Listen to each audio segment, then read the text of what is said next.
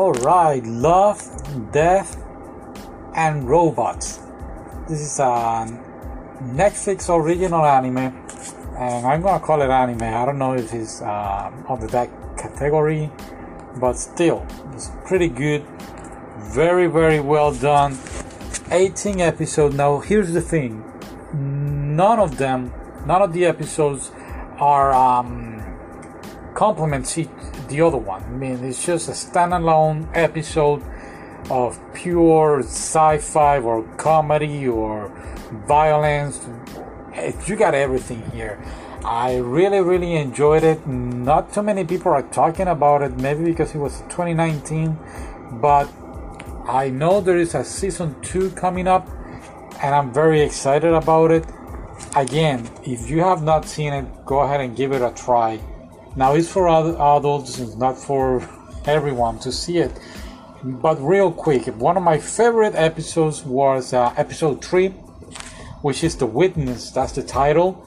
And mind blowing, especially the ending. This is the, one of the things that I love about these animes is the ending. Most of them has an ending that you are not expecting. Like, wait a minute, what just happened here? Um, especially, uh, which one is it? Number seven, episode seven, blow me away. I was not expecting. Real quick, it's about this guy who is in space, and he realized he is like the last man on Earth, on space, along with this girl and you know it reminds me of that film with uh, Chris, not Chris Pine, the other Chris.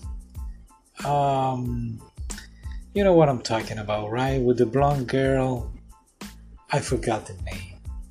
You know what? Let me pause this real quick because I won't sleep until I get it right. Passengers, okay, passengers. There you go. It reminds me of that film for a moment, but no, it's nothing like the movie.